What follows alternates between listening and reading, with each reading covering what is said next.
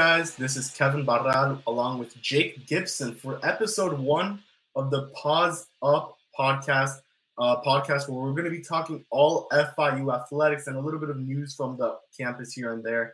Jake, I'm very excited to take on this podcast with you. How you doing? And if you want to talk to the people, kind of what, what you'll be seeing on this podcast from a week to week basis. Yeah, absolutely. Uh, thanks for having me on, Kevin. And the the Paws Up podcast has been sort of a dream for you and I and uh, Lemon City Live to have to have a sort of podcast dedicated to FIU athletics, where we'll talk about the latest and greatest from all, all of uh, all ranges of FIU athletics, from football, which is just about coming to a close as we speak. Today's what November twenty second.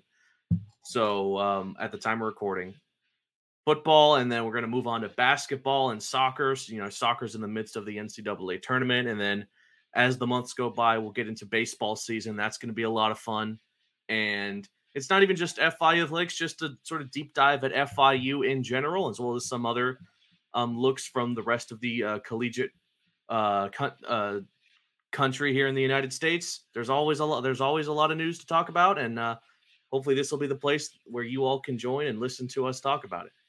As always, subscribe to the pod wherever you're listening or wherever you're watching as well. So I think we have to start with football. Um, mm-hmm. You know, season's coming to a close. Unfortunately, FIU did fall to UTS to U to UTEP on their final game on Saturday, 40 to 6.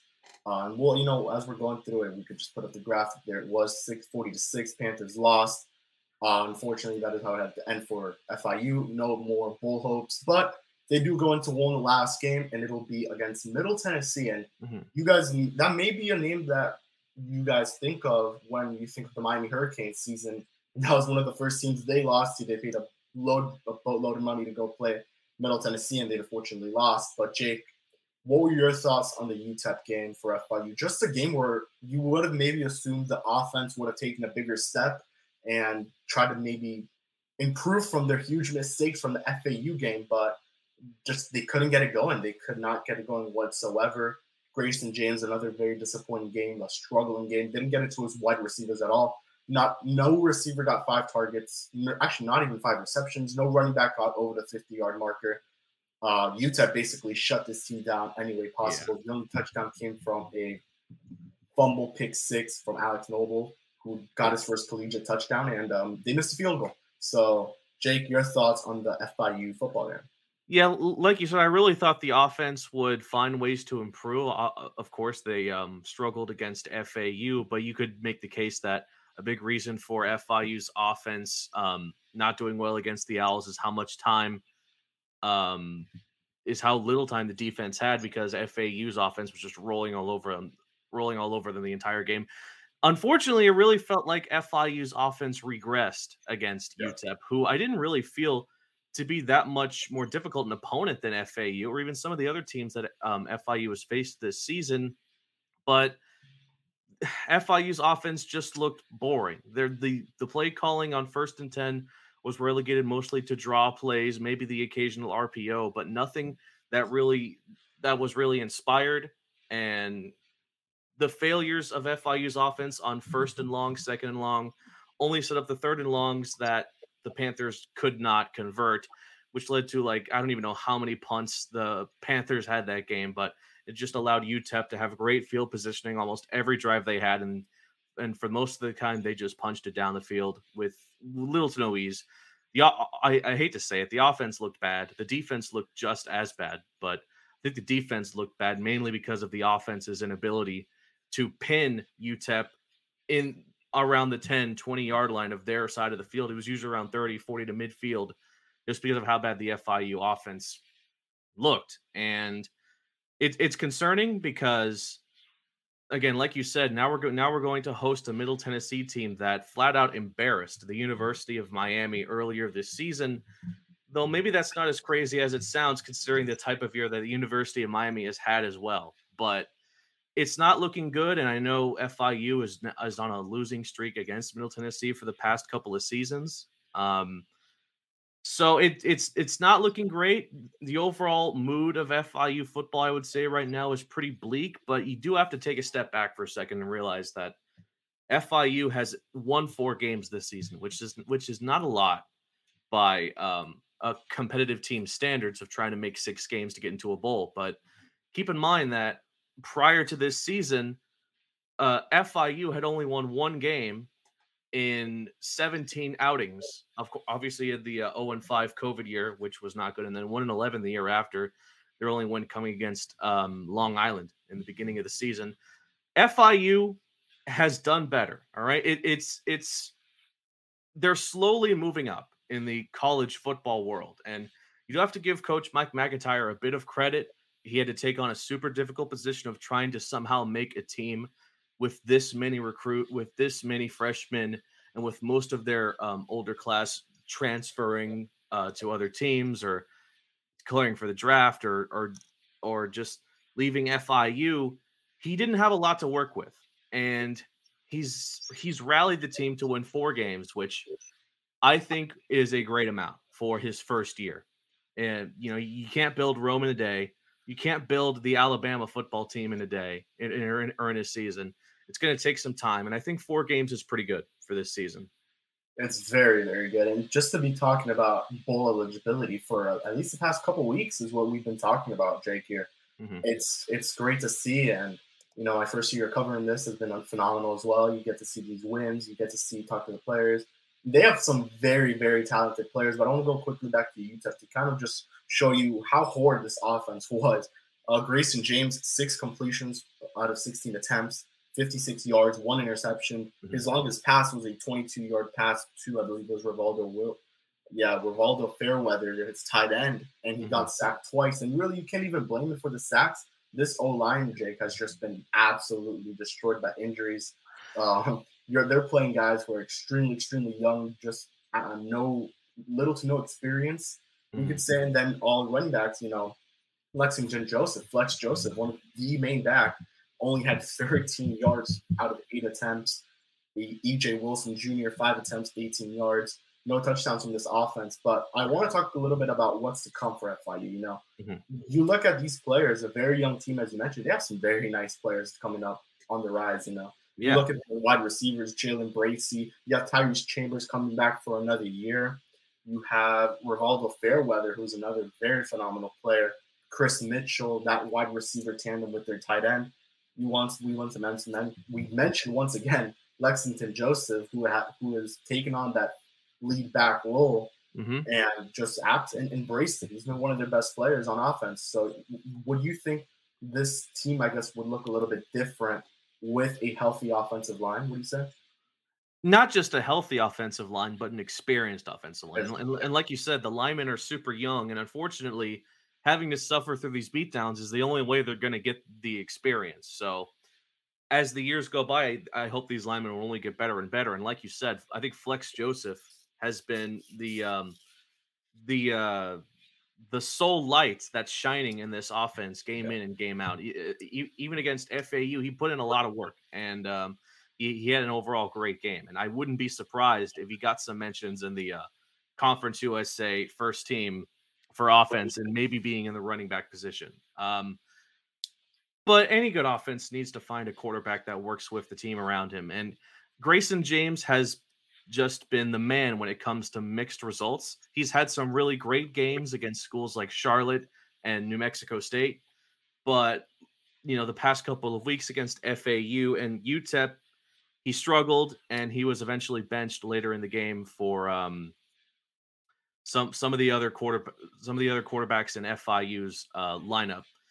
Um, I, I don't I really don't know if Grayson James will be the quarterback of the future. I, and it's not it's not completely his fault either. I still question the play calling from the offense, and a lot of that boils down to Mike MacIntyre and the offensive coordinator for this team. But it's you know it's it's such an obvious thing to say. A good offense needs a reliable quarterback, and look no further than again, we keep bringing him up because it's shocking the way their season is gone. But the University of Miami, they thought they had their quarterback with Tyler Van Dyke, hasn't really worked out for them, and now they're trying to find the next big thing. And that's I think I think that's the same boat FIU will have to find themselves in too. They have to find the next big quarterback.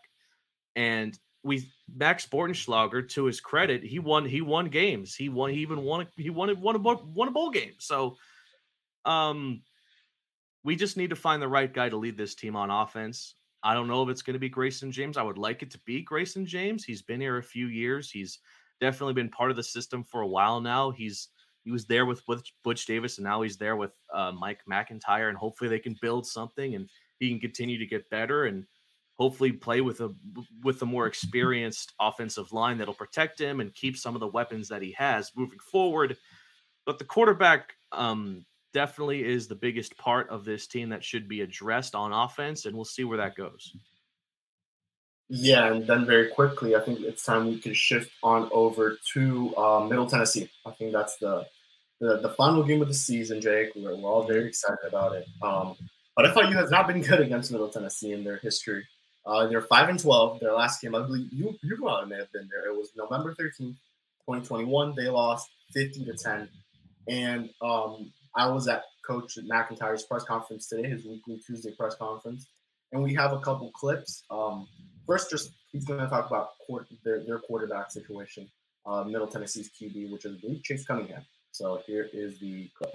Chase is a, when you call him a playmaker, that's, I mean, he does a lot of things, and but he makes plays, and uh, and he kind of makes them go. And um, you know, he looks like he had a little bit of a, a knee issue in one game, kind of like I think sprained it, missed, and then um, you know uh, Nick came in and played played well for him. So they're both guys that can move around and move in the pocket and, and extend the play.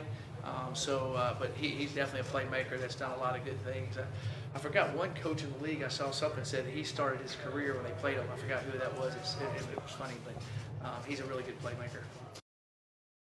So that is um, Coach MacIntyre on mm-hmm. Chase Cunningham, Middle Tennessee's starting quarterback. Anything you may have taken from that, um, Jake? He, he he called him a playmaker at quarterback. And you know who else was a playmaker? N'Kosi Perry with FAU yep. and the way he torched FIU's defense all game long. He's a, he's definitely a scary player.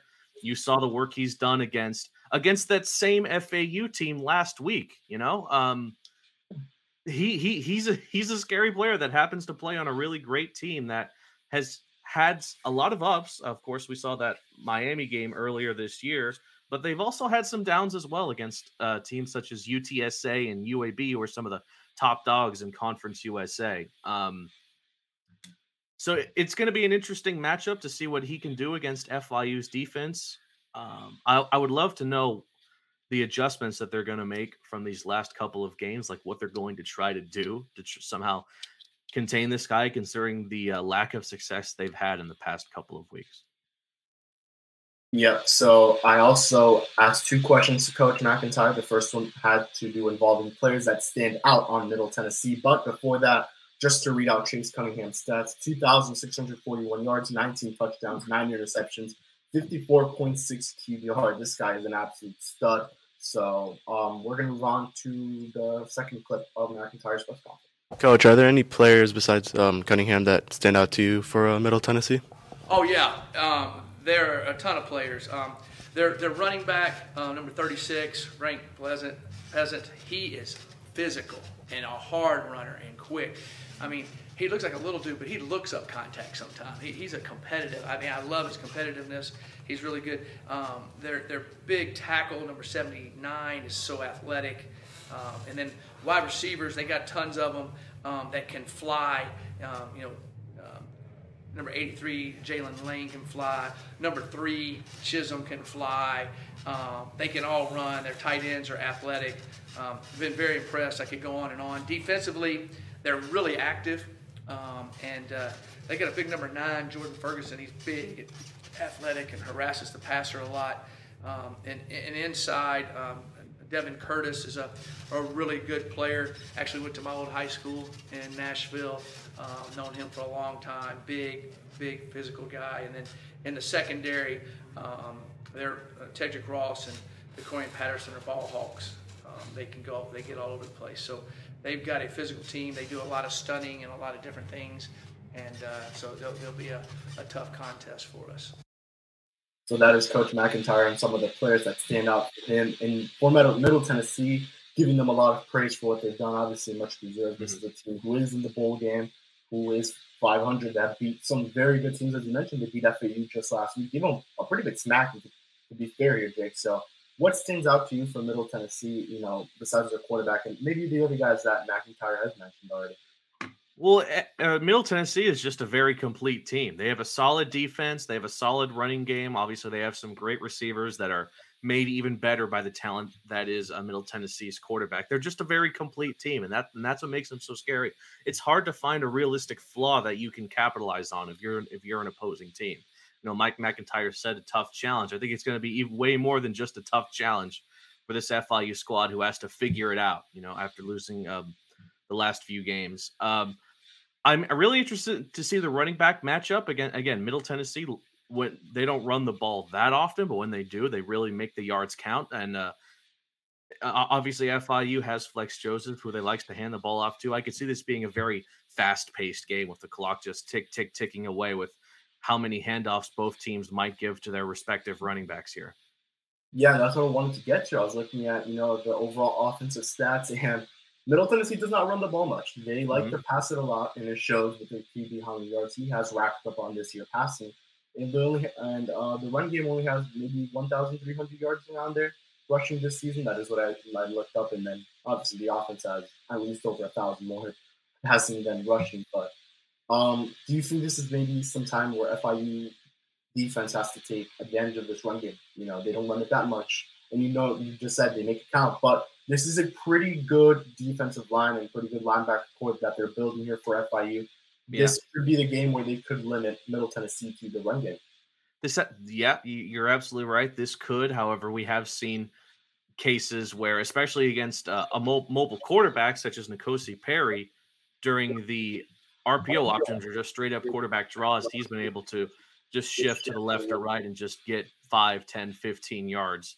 The FIU's um, rush defense has been very, let's just say, sus these last these last few weeks. Um, again, Middle Tennessee does not run the ball that much, but if they can find a loophole in FIU in FIU's rush defense, they're absolutely going to take advantage of it, like most teams have um, over the last month of November and even going back a couple of, of months um, before. It's go it's going to be an, an interesting matchup. I think the game is absolutely absolutely going to come down to FIU's defense having to make the big stops. FIU's offense might have some luck here and there, but it's going to be a low scoring game, I feel. And if FIU's defense can sort of contain and hold up Middle Tennessee throughout the game, that's going to give them their best chance of winning. But if Middle Tennessee drops 21 or 24 in the first quarter and FIU has to claw their way back into the game, I just don't think they're going to be able to do that. Yeah, and we've seen it with these last two games that, you know, UTSA, not UTSA, God, UTEP uh, is a team that got 14 in the first quarter. Same thing with FAU. You were there. 21 mm-hmm. points in the first quarter, I believe. FIU was not able to come back. And I don't really don't think this offense is capable of that, especially they keep the same game plan throughout the game. They don't really make any adjustments to something I've noticed, Jake. I don't know if you could agree here, but you're down 21 to zero. You got to maybe make some more gutsy calls to get this offense going. Maybe get a big pass play in there. And I know they tried to do that with Utah because you saw Grayson James just taking some shots downfield over the Tyrese Chamber, just a little bit over, just a little bit too strong of a pass because Chambers was not able to reach him. But um, I guess hopefully that's something we could see more of. I don't know if you maybe want to agree with that or you have something to say about that. No, no, I, I'm with you on that, Kevin. I FIU's play calling has absolutely lost them quite a few games. Though to their credit, it's also won them a couple as well. Again, you, you go back to their thrilling game uh, opener against Bryant, where they chose to go for the two point um, conversion to win instead of kicking the field goal. That was a gutsy call, and and I love seeing that, and it got them the win. But these these handoffs on first and ten that gain one or two yards just kills the offense's momentum. It takes time off the clock, which again, when FIU's getting when FIU's down by twenty or thirty, and they have to find their way to get back in, into the game, if they're doing a hand a handoff on first and 10 and taking 20 30 seconds off the clock they're only shooting themselves in the foot um, i would like to see some some riskier calls. The play action passes the maybe a bit more rpos and if you if you get a nice play on first down that makes it so that it's second and one two three or four just chuck the ball down the field and hopefully tyrese gets it you know? Um I would like to see some more gutsy play calling and maybe even some some chances on special teams where instead of settling for a field goal on fourth and one or fourth and two, they try to make something happen. They against against FAU, the Owls had multiple opportunities where they went for it on fourth down and they were successful. I think it was like a fourth and eleven in the first or second quarter that FI that FAU attempted and they got it. And it led and it led to an early touchdown. So gutsy play calling is always good, especially for a team that is FIU that they don't have anything left to lose anymore. They're they're out of bowl. They're they can't get into a bowl game. It's senior night. They want to impress the fans that'll be there. Just give us some gutsy play calls and try to keep the game close and maybe squeak squeak out a win at the end of it. Yeah, but you we mentioned the receiving corps. This is a very nice receiving corps that they're building with an experienced mm. guy in Chambers and two very young guys. And a, a, very nice receiving corps, I would say. But you have to get the ball to these guys. And that's the issue. Grayson James barely has passed the ball. And I know he passed it 16 times in this last game, but only completed six. You maybe have to start pushing the pass game a little more. If if we look right now at FIU's total net yards and you, you split it between the pass and the run, I bet you the run is probably a lot more than the pass right now. But you can't be targeting your best wide receiver, Tyrese Chambers, only twice. You know, you, mm-hmm. you, have, you have to get him at least five to six receptions a game. That's at least in my opinion. Maybe you disagree, but you know, if you're Rivaldo Fairweather, that's someone who kind of helped you in that game against LA Tech, for example. Mm-hmm. And we could go back to all the other ones in this season. He's been a pretty big piece, and I know you could say Grayson James likes to target someone like that. You can't be giving him only one reception, which was his biggest pass of the day, by the way, the 20, yeah. 22 yarder to um Rivaldo Fairweather. But do you do you see maybe that they have to push Grayson Grayson James to get some more passing over there into the offense? Oh, oh, I, I, absolutely. I, I think they should. I, like you said, these weapons that are Tyrese Chambers and Rivaldo Fairweather, they they clearly have have the skills to make the big plays and car- carry the team on their backs. That's what they absolutely can do. We've seen it in years past again in, in some big games. Um, the question I the question I have is is Grayson James uh, scared to target these players too much? Again, we have seen some very shady throws from Grayson James in the past. You don't need to look any further than the first play of the game against FAU. Um, just a just a horrible pass. The uh, FAU defensive back read it perfectly and an immediate pick, which set up a, a touchdown very early on.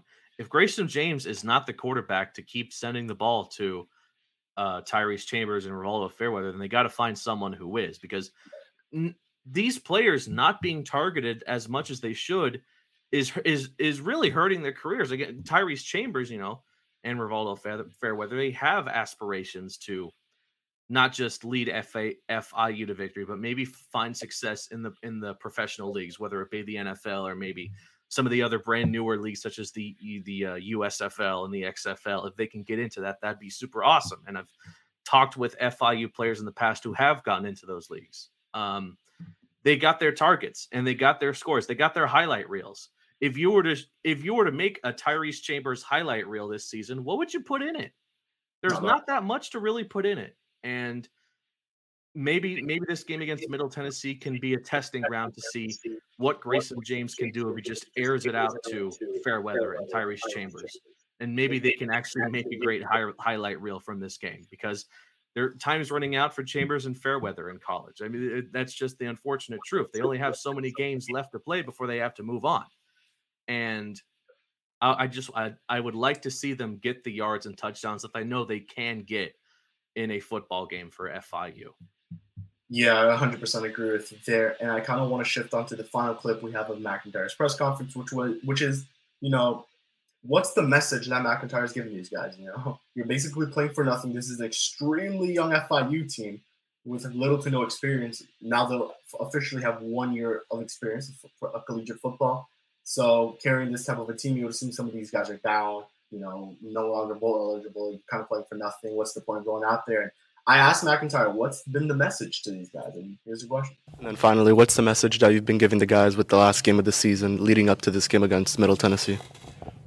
Not tell you everything, um, but the thing that I did tell them is, you know, be thankful for, you know, another another day, another play. And this time, and always in Thanksgiving time, Um, and you know, when this game's over, um, that won't be that team anymore. It all changes again, and and then a lot of guys, um, different things change, and uh, it's tough, and you don't know.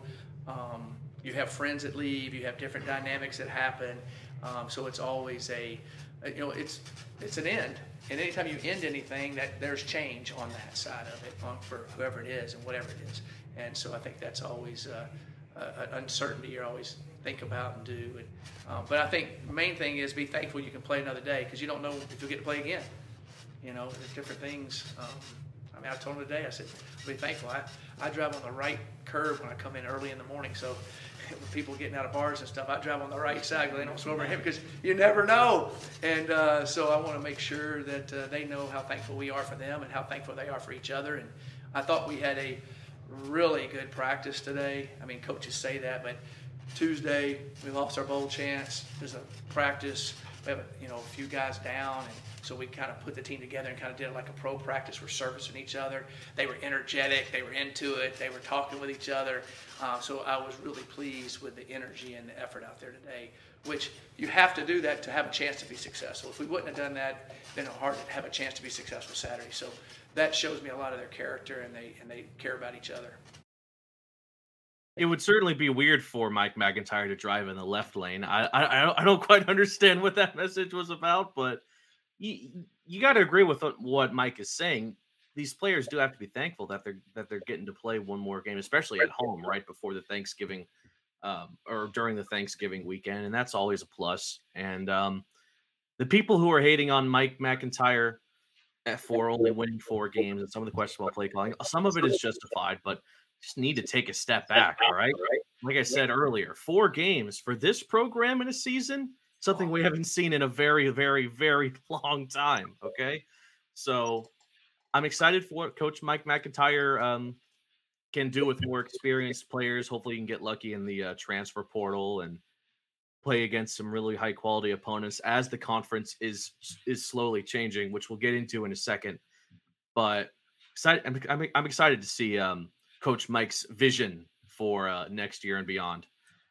All right, it's time for a quick news break for FIU and the Paws Up podcast. Paws Up podcast. Let's stay in Conference USA, where there's a couple of key stories to be talked about. Here, let's start off with a brand new TV deal that Conference USA has signed with both CBS Sports and ESPN.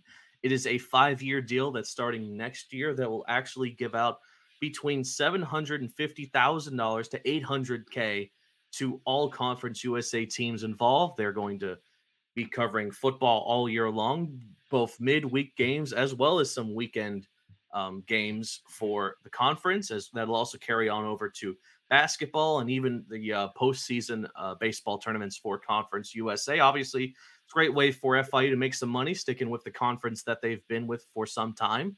That is welcoming some new teams. We've seen for uh, a few months now that Jacksonville State, Liberty, uh, Sam Houston State, and New Mexico State, who FIU played earlier this season, will be joining the conference in a few in a few years. They've also announced uh, only a few weeks ago that Kennesaw State will also be joining Conference USA, again, another FCS school that's making its way up to FBS, and they found a home in Conference USA. It'll be the first uh, CUSA team in Georgia, and conference is expanding. Now I believe they're up to 10 teams with the added five joining, and with, of course, a lot of the other teams leaving Conference USA in favor of the AAC or the MAC or the Sun Belt that we've seen. It's it's been a crazy ride for the conference. FIU has stayed in it, and the future of Conference USA will stay on ESPN and CBS Sports, and will feature some brand new teams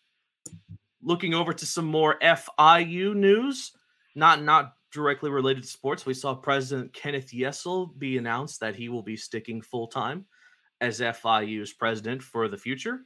He was named an interim president about a year ago after the former president Mark Rosenberg suddenly resigned. Um, so I, I, had a chance to speak with Kenneth quite a couple of times, getting ready for graduation, and even seeing him at FIU events here and there. I hope he really does well with the evolving college that is FIU that always finds new stories and new records they set every year. And even some new restaurants, which um, have opened this uh, fall semester for FIU. Both an Auntie Anne's and a Cinnabon have opened on campus. The Auntie Anne's can be found in the Green Library in the little corner there, right next to the staircase, and the Cinnabon in PG5. Their their uh, dates for opening are limited right now as they continue to find employees, but overall, some nice some nice additions to FIU. If you, if you have a sweet tooth and you want some delicious stuff that is mo- is commonly found in the malls and the airports, some of the hot spots there. Now they're bringing it to FIU. And that was your brief look at an FIU news break here in the Paws Up podcast. Still hoping for a Flanagan's on campus. That would be the ultimate addition. It's the one thing I really want to see.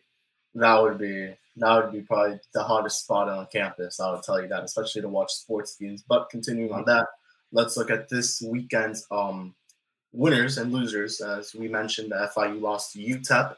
Um, LA Tech lost to, I believe that is Charlotte. Yep. Um, FAU, as we were talking about as well during our FIU uh, football portion of the podcast, they lost to Middle Tennessee. Um, UTEP beat Rice, so Rice is officially eliminated from bowl contention as well. Um, Auburn beat who? What that? What's that team? That is Western Kentucky. Yeah, Western. Auburn knocked off Western Kentucky and LSU. It's weird to see these SEC teams late in the season taking on uh, the the the low life conference, at least compared to the SEC's uh, to, to the SEC's. I, I, know they want some easy wins to look good in front of the in front of the bowl bowl game committee and whatnot, but it's a little strange to see these late matchups against um, non-conference teams. I don't really think I like it. Which one was FIU's this year, or is it Middle Tennessee? Right? No. Yeah. Yeah. Yeah. Okay. So that, and then uh, let's look over to the games coming up this week. Western Kentucky going up against FAU. We have Rice going up, up against uh, University of North Texas, the Mean Green. We have UAB going up against um, LA Tech. UTEP going up against UTSA. That's going to be a really good game. Yeah, that, Texas.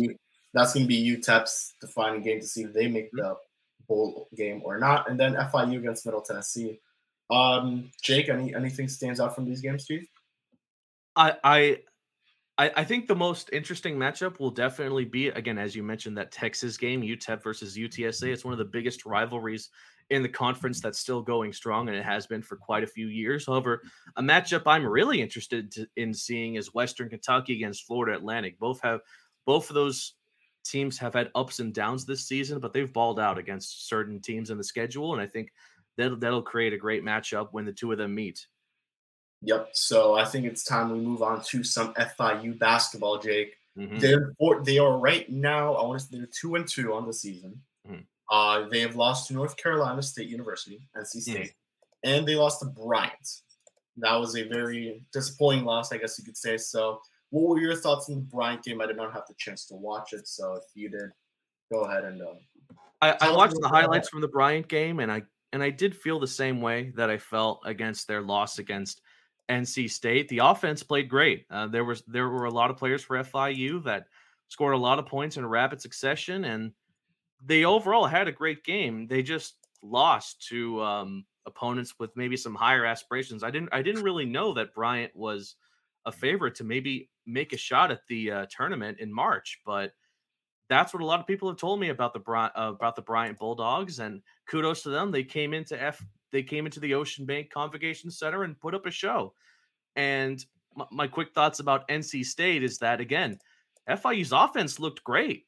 Um, they they played a great game. They just lost against a, to an NC State team with more veterans on the team. It's funny how the basketball team and the football team share a, share a common for, formality that they're both very young teams with a lot of young players, um, with some veteran coaches who are trying to just turn the ship around. But I can't be mad at the way uh, FIU has play has played as of late against both these teams. Again, like you said, the two wins that they got were against Houston Christian and Florida National. Again, two teams that you kind of ex- expect FIU to beat as they commonly play them every year, and they're they're usually seen as some blown out wins. Now that FIU is back home and beginning a homestand in a, a mini I guess you could say an invitational, a, a, a, a, mini invitational against Stony Brook and Eastern Washington coming up uh, tomorrow and then heading into Sunday. It's going to be interesting to see if FIU can create some momentum there, get a winning streak started before they get into conference play. Yeah, the next four games will be at Ocean Bank Con- Convocation Center. You're going up against Stony Brook University. After that, it will be Eastern Washington, and then finally Eastern Michigan. So there's actually a three game stand at home. Nice. So, uh, did anything stand out to you for FIU basketball in this um homestand coming up?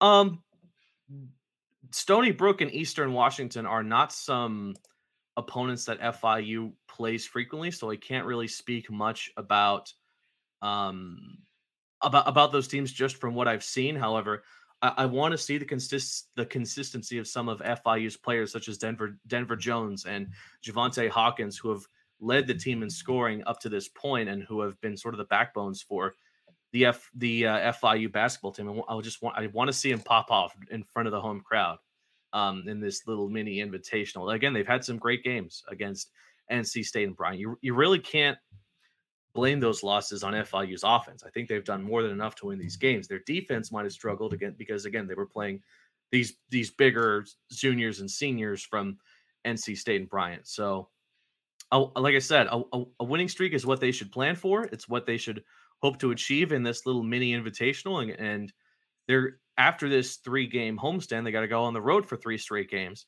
um, against Florida Gulf Coast, who is a uh, who's, who's who's a great team in basketball, and again, and and then FAU as well to sort of begin their conference stretch in in uh, December, and then of course down to January and February and March. It's nothing but Conference USA teams. J- Denver Jones and Javaunte Hawkins are the two players. I'm like, wow, these guys are awesome, and um, I just want to continue to see them grow and maybe set some FIU basketball records. The season is still very young. Yeah, Denver Jones put up 35 minutes of game action, 22 points with four steals, two turnovers. Pretty good start there. Then you have Sean Giddens. This is just the box score from the last game 27 minutes, 16 points. Uh, Javaunte Hawkins, as you mentioned, 14 points. So overall, good play for, for FIU here. Very impressive. Um, Anything else you want to mention about FIU basketball before we move on?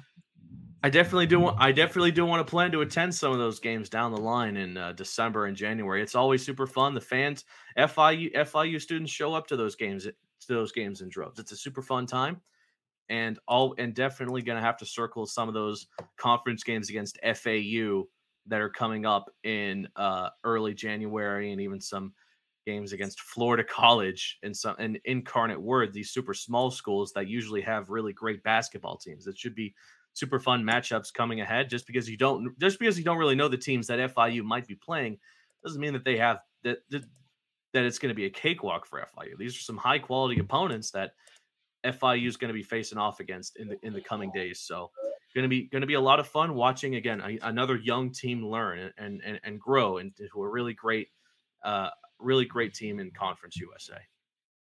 I'm gonna show you a video now, and I think this is where we could get to next. Ah, it's not working. All right, it was gonna be the game winner for FIU soccer.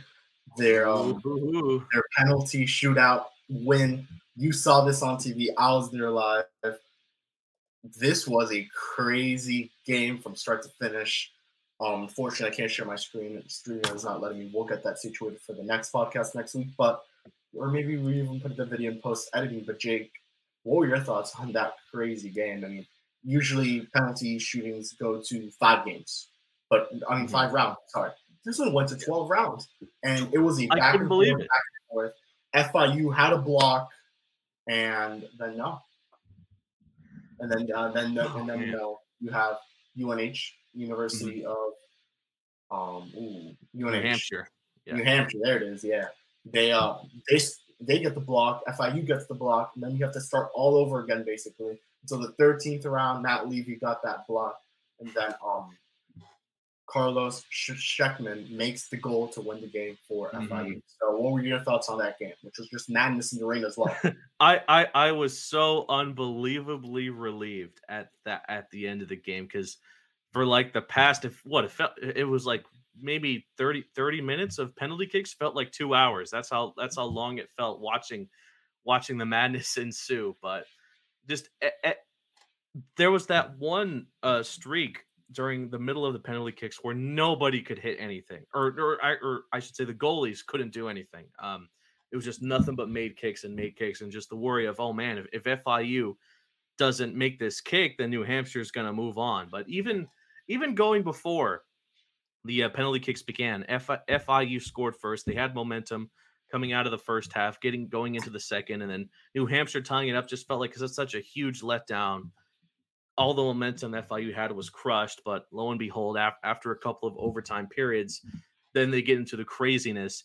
That was the penalty. Because I, I, I've, I've never seen a soccer match with that many with that many penalty kicks. I, I've never seen it happen. I was like, I was borderline confused on what would happen next. Like, if they if they go into 15 rounds of penalty kicks does something change? Or i, I couldn't be, i just couldn't believe what i was seeing as i was watching. It was just the the uh, the heart was beating fast when FIU was up to kick trying to tie and move on to the next round. And then as soon as the, as soon as um, they missed and it was up to the goalie to make a clutch uh clutch uh defense i was again super nervous. And again, kudos to this FIU team. They fought hard. I think both teams absolutely deserve to win this match. They both gave it their all. And uh, I mean, 12 rounds of penalty kicks says enough. They, this was a very even squad um, between New Hampshire and FIU. But happy that the Panthers got the win. They'll be taking on uh, the University of Duke on Sunday, November 27th at 1 p.m. That's unfortunately not here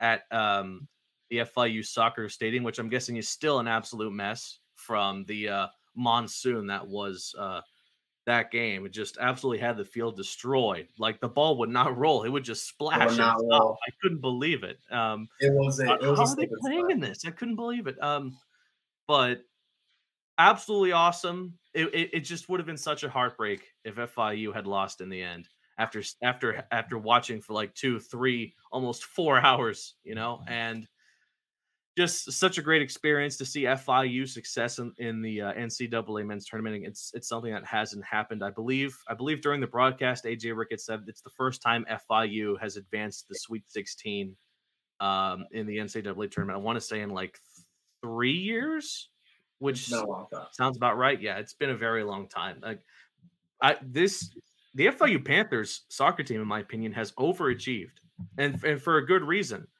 of course, they had the great success in Conference USA last year, but when you move to a brand new conference, FIU being the a uh, the American, the AAC, it, it's it's often seen that okay, you might struggle a little bit against your new teams, your new opponents, but FIU shined.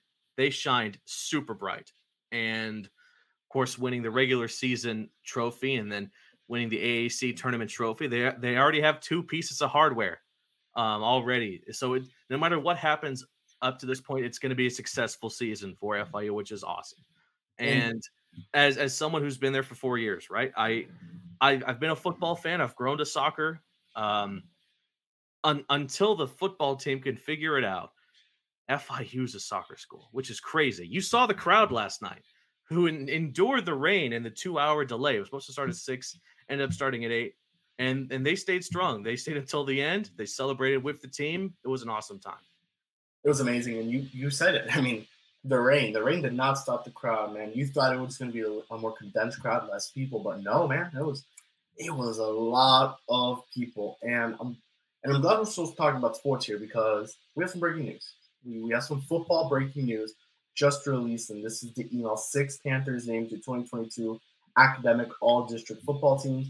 Included honorees are sophomore linebacker Gaten Bernardell, senior running back Flex Joseph, graduate offensive lineman Jacob Peace, graduate linebacker Alex Nobles, junior wide receiver Ross Fournette, sophomore defensive lineman Keegan Davis. Uh, Jake, what are your thoughts? Well, I, well, that's super awesome to see. I've spoken with Flex Joseph a bunch of times. He's a smart young man. Mike MacIntyre, no, no matter the team he's been on, whether it's been Memphis, Memphis, or Colorado, or some of the other teams that he's worked in, he's always prides he's always prided himself on trying to sign and recruit athletes that not just are good at the game, but are also smart, young, humble people. And just to see that list, that that was like six or seven players there, and that that that that it, it's not it's an awesome sight. Um, not just for for the success that FIU football has had in some games this season, but also off the um, off the field and in, into the classrooms. As a, I'm not a student athlete, right? But I've spoken with student athletes who have to manage, you know, practicing and uh, playing these games as well as their academic um, academic careers at FIU. It's not easy, but they get it done. And these high GPAs and uh, the recognition that these players deserve, it's great to see it happen.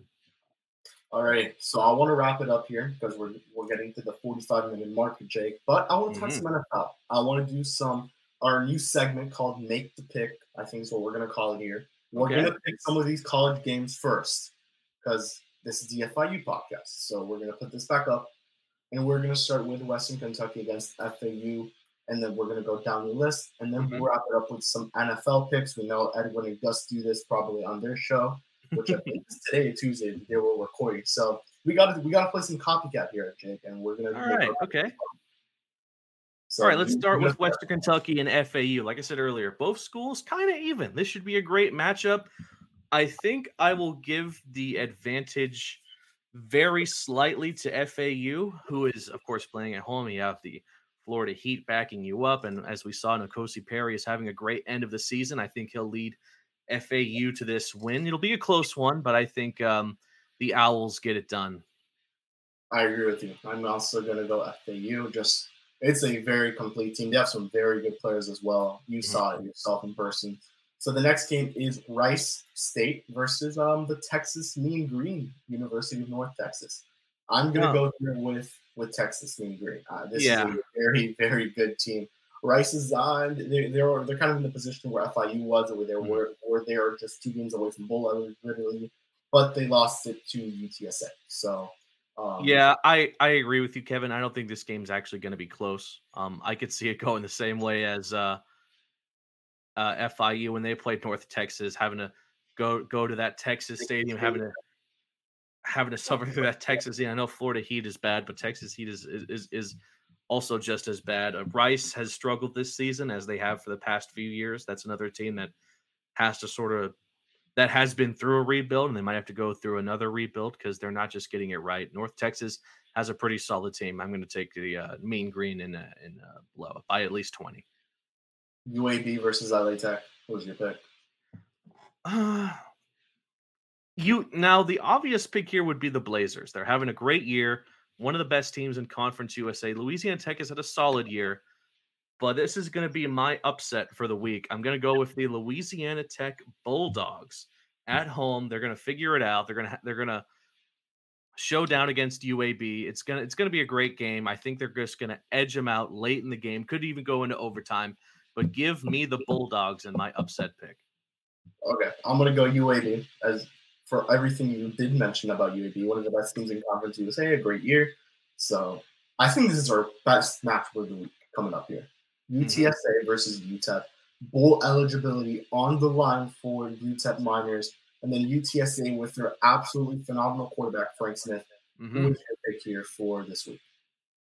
Um, UTSA again having another great year. They're actually ranked. They hit number twenty five in the in the uh, AP top t- uh, top 25 the uh, Roadrunners have. But we saw a similar situation play out at the end of last year when UTSA, who was undefeated, I believe they hosted this same UTEP team and they got knocked off and they lost their um, top 25 ranking and they went to a bowl game. I can't remember off the top of my head if they've if they if they won that or not, but it's going to be fun. It's going to be close, but I will give the edge to UT SA, the Roadrunners, to get the job done at home and spoil UTEP's bowl eligibility. If you notice a difference, my mic completely sounds different probably now. I just realized I've been using the wrong mic this whole time, but we'll we'll get used to it later. But uh final game, obviously, FIU versus Middle Tennessee. I'm gonna go with Middle Tennessee. Um okay. and I think that's how I'm also gonna go into my, my that will probably be my prediction as well for the um for the re- for the preview article. But yeah, uh, although I could see Middle Tennessee sitting some of their starters out for their bowl game, I just don't know, man. I, I don't have a good feeling about this game. This is a team that, although beat UM, and I know they haven't UM hasn't been good, they've also beat FAU. They they were they played it close with UTSA this season.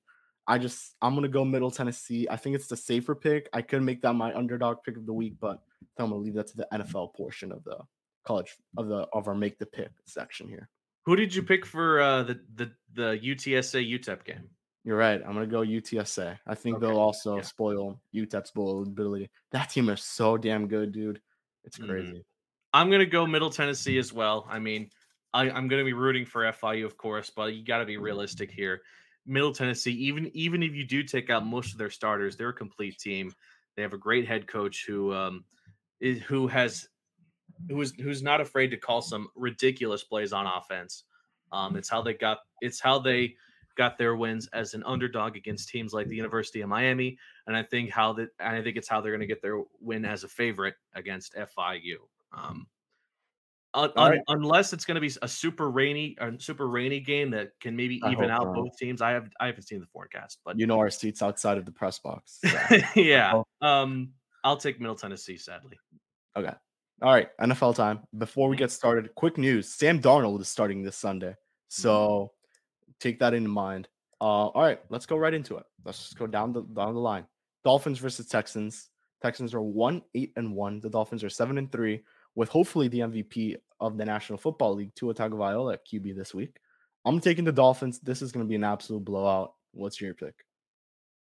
Uh, I'm taking the Dolphins as well, and I and I want it to be an absolute blowout. But Miami just has this way of ha- of letting these teams just hang in there uh, yeah. until the very end, where they finally have to take them out um, late in the fourth quarter. However, I, I don't think they're I don't think that's going to be the case against um, Houston. I will say I can't really remember the last time Miami has completely blown out a team. It might have been against well, the New York Jets. Who says the Browns? The Browns I, I, I, I, wouldn't say that was. I wouldn't say that that's necessarily a blowout. They had a great game against Cleveland. Cleveland did get a couple of scores late in the game to sort of bring it back. Um, but I don't, I don't think Miami is really going to struggle. Um, Davis Mills, I'm not big on him. Their best player, I, I do think, is Brandin Cooks, and I, I, don't know about that Houston team. They're you you don't see them a lot on TV. You don't see them a lot on the red zone because they don't no. score. Um, give me the Dolphins uh, handedly. I, am not going to say blowout per se, but handedly. Okay. Next game, Buffalo Bills travel. Will stay in Detroit, and they're playing the mm-hmm. Detroit Lions on Thanksgiving Day. 12:30 p.m. game. Bills are seven and three. The Lions are four and six, riding a three-game win streak. This, this is my upset pick of the week. I am taking the Detroit Lions to beat the Buffalo Bills. Detroit is riding a three-game win streak. Jamaal Williams is one of the best running backs right now in the NFL mm-hmm. these past couple of weeks. Uh, Jared Goff is on an all-time high, playing great. The Buffalo Bills lost to the Jets. They lost. Uh, they beat Cleveland. Uh, but they so lost Minnesota, I mean, and they beat Cleveland, and, and we, we we did that too. Uh, we did that too. Cleveland's just not a great team. All right, exactly. That's that's why I'm like, uh, you know, I'm taking, I'm taking Detroit here. This is my upset. I'm very happy you picked Detroit because I didn't want to feel alone picking the Lions either. I'm going to take okay. Detroit as well. Yes, that's. All right. I, I'm guessing Buffalo's going to be favored, but Detroit has all the momentum in the world right now. Dan Campbell has actually started starting to turn the ship around for them, and and, and it's great to see. Um, I, I you know I still so have much. questions about Jared Goff as a leader for um, uh, just an, an NFL team these days, but I do think the Lions will get it done and uh, win a Thanksgiving game. It's something I it's something I don't think they've done in a very long time. Probably not. So I I I I'm root I'm rooting for the Lions so much. It would just be so helpful for Miami too if the Lions yeah. can knock off Buffalo in the AFC standings, give them a little bit of breathing room. Miami would take sole possession of first because mm-hmm. right now they're Buffalo and Miami are seven and three. Um, next game. Oh, and by the way, I am rooting so much for Dan Campbell to, to stay with Detroit. I yeah. love that guy. That guy's amazing. If you guys know, he was the Dolphins tight ends coach and then interim coach, which unfortunately was not brought back after that, but you know, it's okay. Giants versus Cowboys, NFC East rivalry matchup here. The NFC East last year was horrible. This season, it's one of the best divisions in the NFL. Mm-hmm. Uh, both teams are seven and three. I'm gonna go the the, the the, the Dallas Cowboys here. Um, um, it's it's a it's a controversial pick because the Giants are pretty good, but you could also say they lost to Detroit last week, so you know you're kind of on on that down where like shoot, man, we just lost to the Detroit Lions, not the best team in the NFL, you know, standings wise, but Dallas has been pretty good. You have Dak Prescott, you have Dalton Schultz who gets the ball to him a lot. That gets the ball to Schultz a lot. CeeDee Lamb, Zeke is in there. I, I feel good about Dallas, and Dallas is an amazing defense as well. We cannot yeah. take that out of the question. Micah Parsons is just going to be rushing at Daniel Jones this whole game. And you have Diggs out there, Stefon Diggs' brother, I believe it's Trevon Diggs out yeah. there. So it's going to be a good game, and I and I do think Dallas will slightly win the the, the Giants. I think this is going to be closer than many may think. Yeah, I, I the Giants do do uh, do a great job of that and keeping games close until the very end when one of the teams has to make a play and win. Um, I, I know Dallas just had that blowout win over Minnesota. They looked really good doing it. Dak had yeah, a great amazing. game. Uh, CeeDee Lamb had a solid game. But let's take a step back. Um, maybe it's a controversial opinion or not. I think the Minnesota Vikings one of the most overrated teams in football at this very moment. They have a solid squad, but I still have questions about Kirk Cousins and his ability to win in the big games.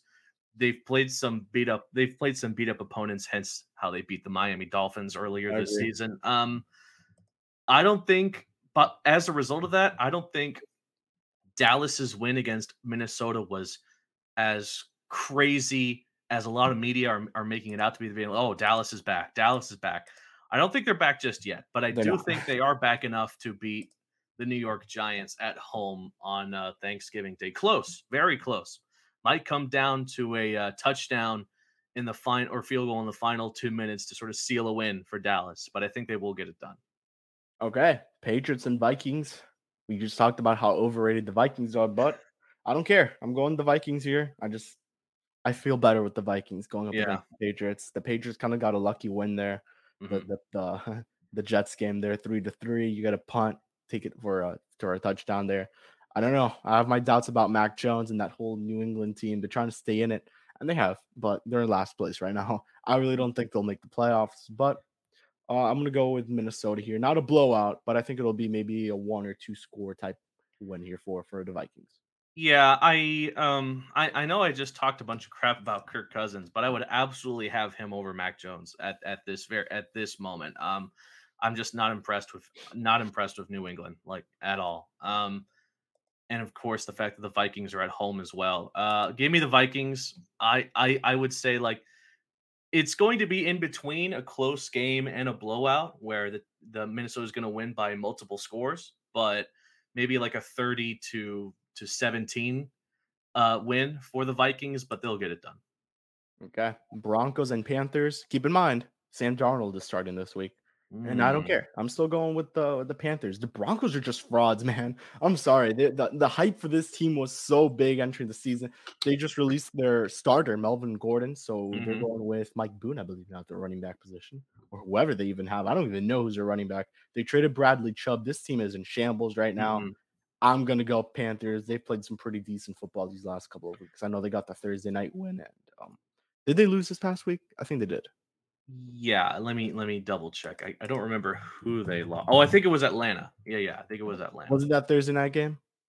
Uh, yes, I want to say yes.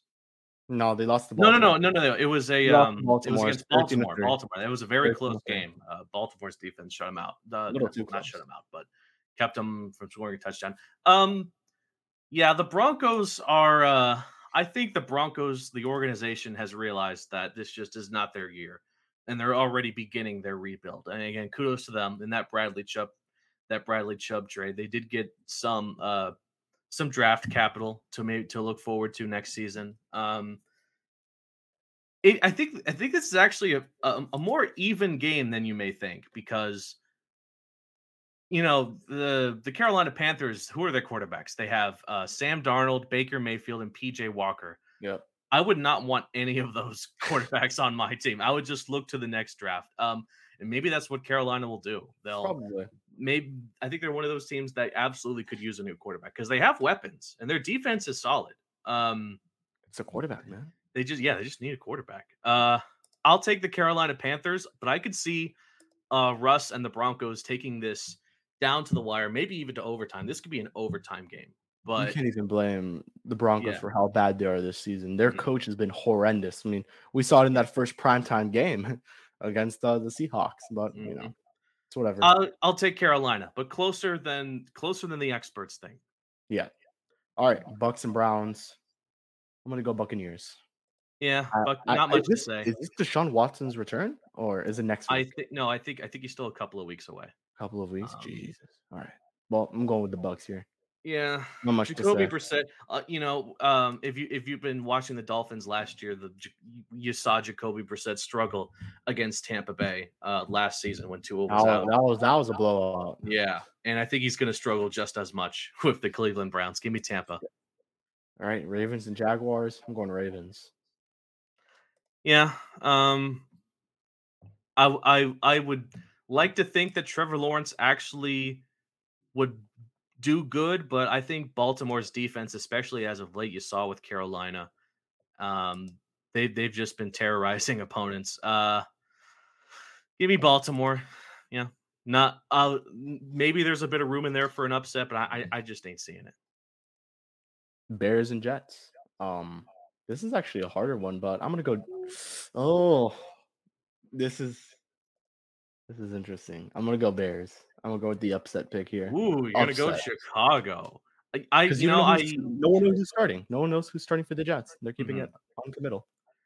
you know Chicago's um on on a two game losing streak. They uh, they dropped the ball against Detroit. Uh, actually, excuse me, they're on, they're on a three game losing streak or a four game, excuse me, against Dallas, Miami, Detroit, and most recently Atlanta. Uh, Justin Fields has shown signs of greatness. Okay, that he he has had some really high quality games. You saw it when he played Miami, though it was not enough to beat the Dolphins. And um, very close. I'll take the New York Jets, but I wouldn't be surprised if Justin Fields goes off and you know runs for like 150 and somehow steals a win from the New York Jets. Uh, uh give me the Jets, even though I really don't want to pick them. I got. I think. I think I have to. All right, Bengals and Titans. What's your pick here? Hmm. Good game. Um, This is the playoff. This is the AFC Championship. It, it, game, right? it, yeah, it's tough, and the, in these games, and and we, I think we've reached the point in the season after Thanksgiving where the games really start to matter, and uh, the the teams in the, in the division that you kind of expect to win, um, they they have to show up, and people expect Tennessee to win and uh, win the and the uh, AFC South because let's just face it, no one else in the AFC South except for maybe the Colts and that's a big maybe because you know their brand new interim coach really scares me. Um, give me Tennessee. They'll, they'll, I think they'll get it done in a close one against uh Cincinnati. I want to disagree. and I'm going to go Bengals. Okay. Bengals here. Just Joe Burrow. He, he's he's Joe Burrow. He'll get it done. Mhm. And they beat Tennessee last year. Very pretty similar team with Tennessee too. So Mhm. from that, that last year to now. All right, this is actually going to be a pretty fun game. Falcons and Commanders. Who do you got? Mm, two That's a fun very surprising teams that no one in the beginning of the season really thought were going to go far in um, their respective divisions, but the Washington's in there in the uh, uh, uh, NFC East, and the Falcons are pretty much the only team that that is competing with Tampa for the NFC South. Um, it's going to be Taylor Heinicke, right? Um, Yeah.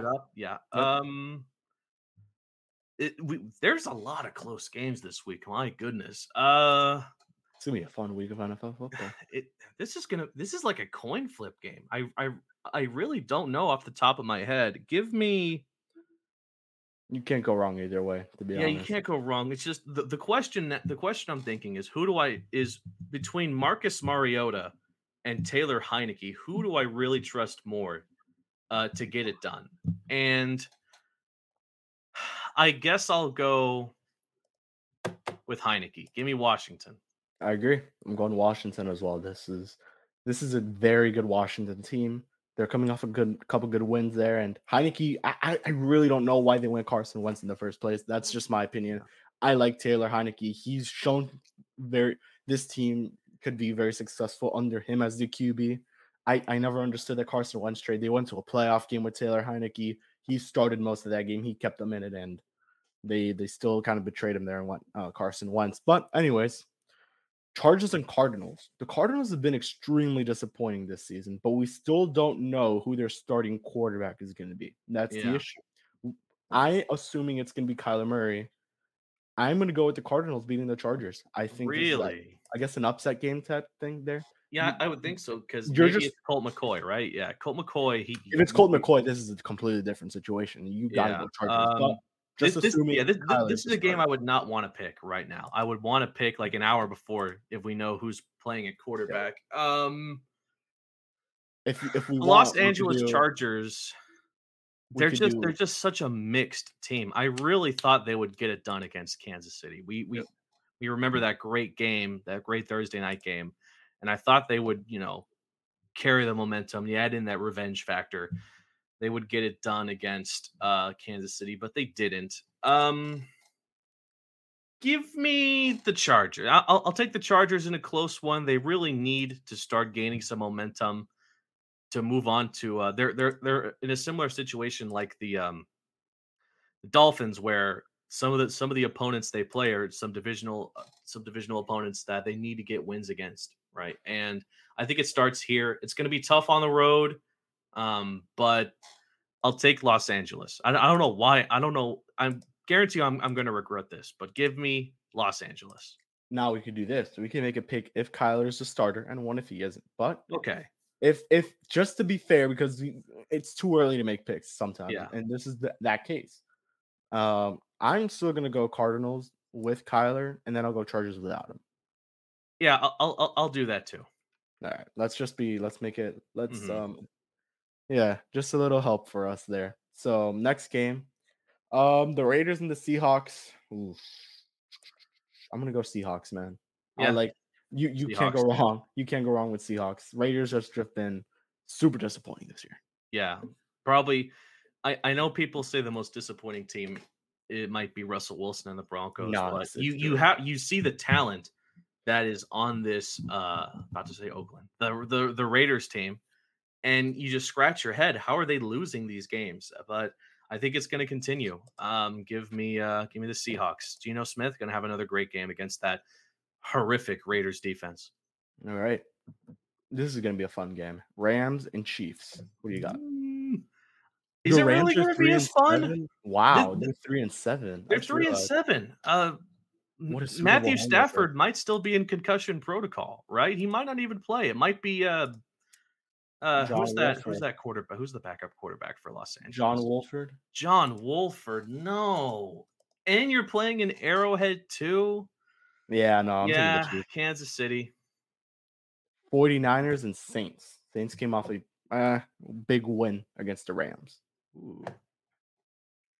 I, I'm really gonna I'm really gonna watch a lot of this game because that's who Miami plays the week after uh, this Sunday. They're on the Oh, road. yeah, Mike McDaniel's return. Yeah, So yeah, yeah, his return. Um, going 49ers. though. I'll give San Francisco the edge because they're at home. Uh, both teams are pretty good, um, but I do trust Jimmy G at quarterback over Taysom Hill or, or or I'm sorry, Andy Dalton at quarterback for the uh, New Orleans Saints, especially on the road.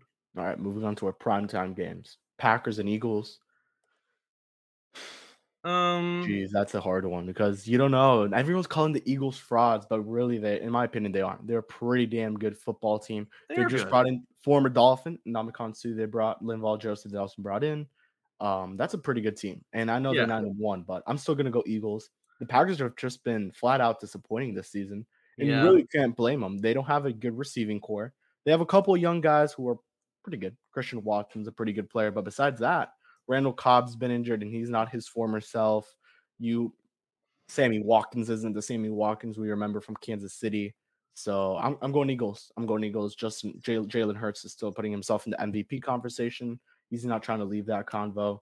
You have DeVonta Smith. You have a very nice receiver in AJ Brown. I like the Eagles here. You know, just as bad as uh, Green Bay's offense has been, their defense has been just as disappointing. And I think Jalen Hurts and uh, Jalen Brown are just going to have a great game against them at home too. Uh, they don't even have to go to the uh, frozen tundra and experience the super harsh cold in Green Bay. Uh, give me Philadelphia. Final game, final one before we wrap this thing up. Um, we have Colts and Steelers Monday Night Football. Oof. I'm gonna go. I'm gonna Do go you- Colts. This team is just motivated right now. They look motivated. They lost a close one to Philadelphia. It was a very, very close game. But I'm, Yeah, I'm, I'm going. It Colts. it I'm almost feels like a win. Uh, the, how the Colts looked against Philadelphia. It almost feels like a win. I, with, with all things considered, uh, you have the quarterback carousel- carousel in Indianapolis, and you have the brand new coach in Jeff Saturday. But at the same time, I, I've had really high hopes for Kenny Pickett, but he, you know, he he just has not looked that great. And this might actually be the first season in Mike Tomlin's career where it's a losing, where he'll have a losing record, which is crazy to think considering how long he's been in the NFL. But Yep. I'll I'll say that some key playmakers for Indianapolis will go off, like uh, Jonathan Taylor and whatnot. Uh, give me the Colts. Close, because close because of the primetime effect. On, but give me Indianapolis. And I'll give a shout out to a former FIU Panther, T.Y. Hilton, no longer Mhm. the Colts, but Mhm. former FIU Panther. You know, he has the ties to the Colts. Uh, Jake, before we wrap this thing up, anything, any last words, any quick things you want to mention? I saw that uh, former Dolphins great Zach Thomas is a uh, nominated for the Pro Football Hall of Fame yet again. And Again? I he's been nominated at what for the past like five, six, seven years. It's absolutely insane. I really want to see him get in. People online have made this st- the statistical breakdown between uh, Zach Thomas and of course uh, Bears great Brian Urlacher. The stats are really similar. And if and even Urlacher has said if if he's in the Hall of Fame, then Zach really deserves to be in the Hall of Fame. Zach has not always been on some great Miami's Dolphins teams, though he has shared the he has been on the same teams with other uh, Hall of Famers like Jason Taylor. Um, I, I love Zach Thompson. I really want to see him get it in. I'm rooting for him. I agree. Jake, an hour and 11 minutes. Not bad for the first one. Hell Uh, yeah. as I, I, it was fun. It was fun. We I think we kind of have a groove now how we're gonna do this. Obviously, we'll make some changes, and we want to get your feedback. The people that are watching, you guys, the fans, comment down below what you guys want to see. Maybe a segment that you guys would like to see, a new one, or what talking points we'd like to see us do. Because we're open to comments. It's a very a brand new podcast. We'll I guess we'll be posting some clips and segments on Twitter and Instagram. You can follow us. They've been scrolling down this whole time, so by now you guys probably annoyed enough to just go and follow it. So um, thank you guys for watching. Also, thank you for Edwin and Gus who have given us the platform to do this. Can't thank them enough. Lemon City Live. Uh, hopefully, this comes out on video, everyone will be seeing the greatness. And I want to finish it off with it.